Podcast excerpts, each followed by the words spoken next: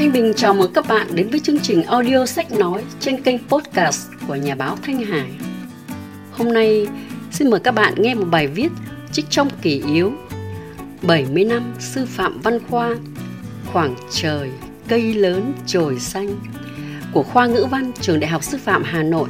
xuất bản tháng 11 năm 2021 qua bài viết Người thầy tiên phong của tác giả Dương Tuấn Anh qua giọng đọc của Thanh Bình trên kênh podcast của nhà báo Thanh Hải. Mời các bạn nghe trên nền tảng phân phối âm thanh như Buzzsprout, Apple Podcast, Spotify Podcast, Google Podcast, vân vân. Bản quyền audio sách nói Việt Nam Digital. Bây giờ Thanh Bình xin mời các bạn cùng nghe bài viết nhé.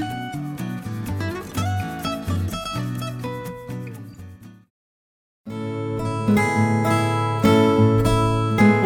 thầy tiên phong Đó là Phó Giáo sư, nhà giáo ưu tú Đặng Đức Siêu Người thầy mà lứa học trò chúng tôi thường kính yêu gọi bằng danh xưng giản dị Thầy Siêu Thầy thuộc thế hệ đầu tiên của nhóm cổ văn, tiền thân của bộ môn Hán Nôm, sau là bộ môn Hán Nôm cơ sở văn hóa Việt Nam. Năm 1963, nhóm nghiên cứu giảng dạy cổ văn do thầy Lê Chi Viễn lúc ấy làm chủ nhiệm khoa phụ trách. Sau khi thầy Lê Chi Viễn nghỉ công tác quản lý vào miền Nam, thầy Siêu được tin cậy và giao trọng trách trưởng bộ môn từ năm 1978 đến năm 2004. Thời gian 26 năm làm trưởng bộ môn chắc chắn sẽ là một kỷ lục không thể phá vỡ của bộ môn. Ngay từ năm 1970,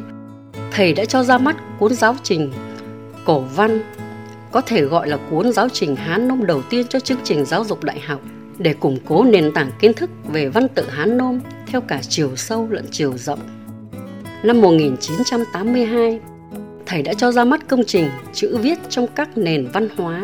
đến nay vẫn là công trình bao quát hiếm hoi của Việt Nam ở mảng nghiên cứu này. Từ năm 1984 đến năm 1987, bộ sách 4 tập Cơ sở ngữ văn Hán Nôm nổi tiếng ra đời, có đóng góp công sức không nhỏ của thầy. Tiếp đó, để đáp ứng yêu cầu thực tiễn, phát triển của việc dạy học Hán Nôm ở cả bậc đại học và trung học phổ thông, thầy đã lần lượt cho ra mắt các tác phẩm như Thực hành ngữ văn Hán Nôm năm 1990, Ngữ văn Hán Nôm năm 1995, Ngữ liệu văn học năm 1998, Dạy và học từ Hán Việt ở trường phổ thông năm 2001, Giáo trình ngữ văn Hán Nôm năm 2007, vân vân. Sách giáo khoa phổ thông của chương trình đổi mới giáo dục giai đoạn này cũng có đóng góp quan trọng của thầy. Thầy không chỉ chú trọng trang bị tri thức nền các bản về ngôn ngữ, văn tự Hán Nôm cho sinh viên, mà còn đặc biệt nhấn mạnh vai trò của công tác văn bản học trong nghiên cứu và giảng dạy ngữ văn nói chung. Những tri thức này được thầy góp chung vào khối kiến thức ngữ văn học cổ điển,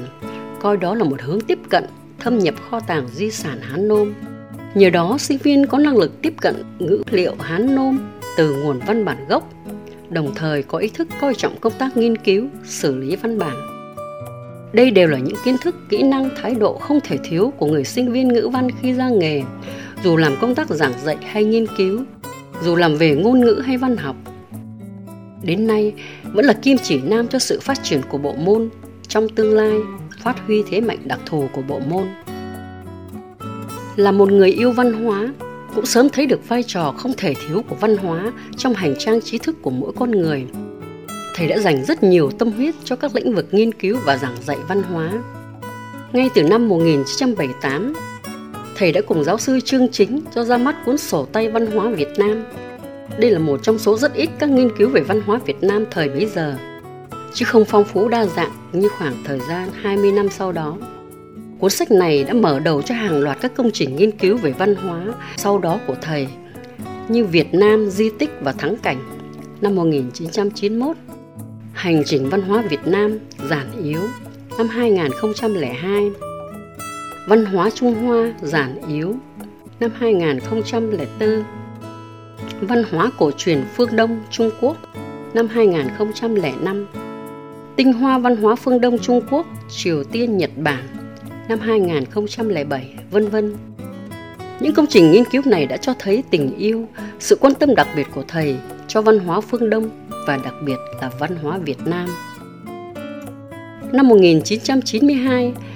thầy được Bộ trưởng Bộ Giáo dục và Đào tạo giao kiêm nhiệm Giám đốc Trung tâm Ngôn ngữ và Văn hóa Việt Nam thuộc trường Đại học Sư phạm Hà Nội 1 mới thành lập. Trung tâm có nhiệm vụ tập hợp đông đảo các nhà khoa học nhằm mục đích nghiên cứu, khai thác di sản ngôn ngữ và văn hóa dân tộc, giới thiệu di sản ngôn ngữ và văn hóa Việt Nam tới cộng đồng trong nước và ngoài quốc tế. Sự ra đời rất sớm của trung tâm đã cho thấy tầm nhìn xa trông rộng của thầy. Trung tâm đi vào hoạt động đã tạo động lực cho nhiều hoạt động nghiên cứu, giảng dạy, ứng dụng văn hóa diễn ra sau đó. Trong đó có việc đưa môn cơ sở văn hóa Việt Nam trở thành môn học bắt buộc đối với sinh viên các ngành khoa học xã hội và nhân văn 4 năm sau đó. Năm 1996, thầy cùng các nhà nghiên cứu danh tiếng Trần Quốc Vượng, Trần Ngọc Thêm triển khai đưa môn cơ sở văn hóa Việt Nam vào dạy học trong các trường đại học và cao đẳng. Các buổi tập huấn thường được tổ chức tại khách sạn Hòa Bình trên phố Lý Thường Kiệt, Hà Nội của thầy cùng các nhà nghiên cứu danh tiếng khác cho các cán bộ giảng dạy khắp cả nước, giúp đội ngũ cán bộ giảng dạy môn học này được nhân rộng trên cả nước. Môn cơ sở văn hóa Việt Nam đến nay vẫn giữ vai trò không thể thiếu trong chương trình đào tạo của các trường đại học và cao đẳng trên cả nước. Với những đóng góp to lớn của mình, thầy được nhà nước phong danh hiệu nhà giáo ưu tú năm 1997, tặng huân chương lao động hạng 3 năm 2001. Cuộc đời của một người thầy hòa ái, điềm tĩnh, ít nói, luôn cố gắng tìm tòi những điều mới mẻ, không quản ngại đứng mũi chịu sào, đi tiên phong, có nhiều nội dung nghiên cứu và giảng dạy, đã là một tấm gương sáng cho thế hệ học trò chúng tôi. Hai tiếng thầy siêu sẽ vẫn mãi là niềm yêu kính để chúng tôi noi gương và cố gắng.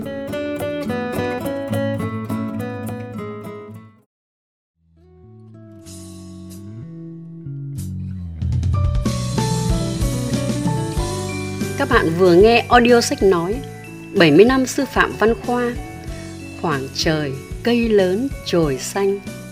Cảm ơn các bạn đã dành thời gian lắng nghe audio Xin chúc các bạn một ngày mới bình an. Mời các bạn tải file audio này để nghe lại hoặc chia sẻ đến những người quen của mình. Bạn nhớ đăng ký follow kênh podcast Nhà báo Thanh Hải trên các nền tảng âm thanh như Buzzsprout, Apple Podcast, Spotify Podcast, Google Podcast. Anh Bình xin chào tạm biệt và hẹn gặp lại.